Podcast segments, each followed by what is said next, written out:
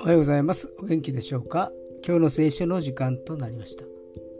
今日の聖書の箇所は新約聖書ヨハネの福音書4章14節。ヨハネの福音書4章の14節でございます。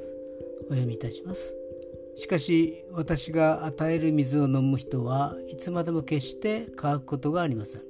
私が与える水はその人のうちで泉となり永遠の命への水が湧き出ます。アーメン。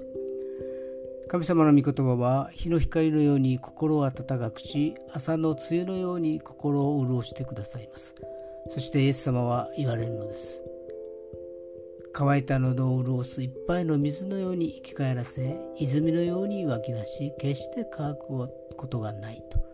イエス様が与える水は永遠の命へとつながっているのです。今日も御言葉で潤されますように。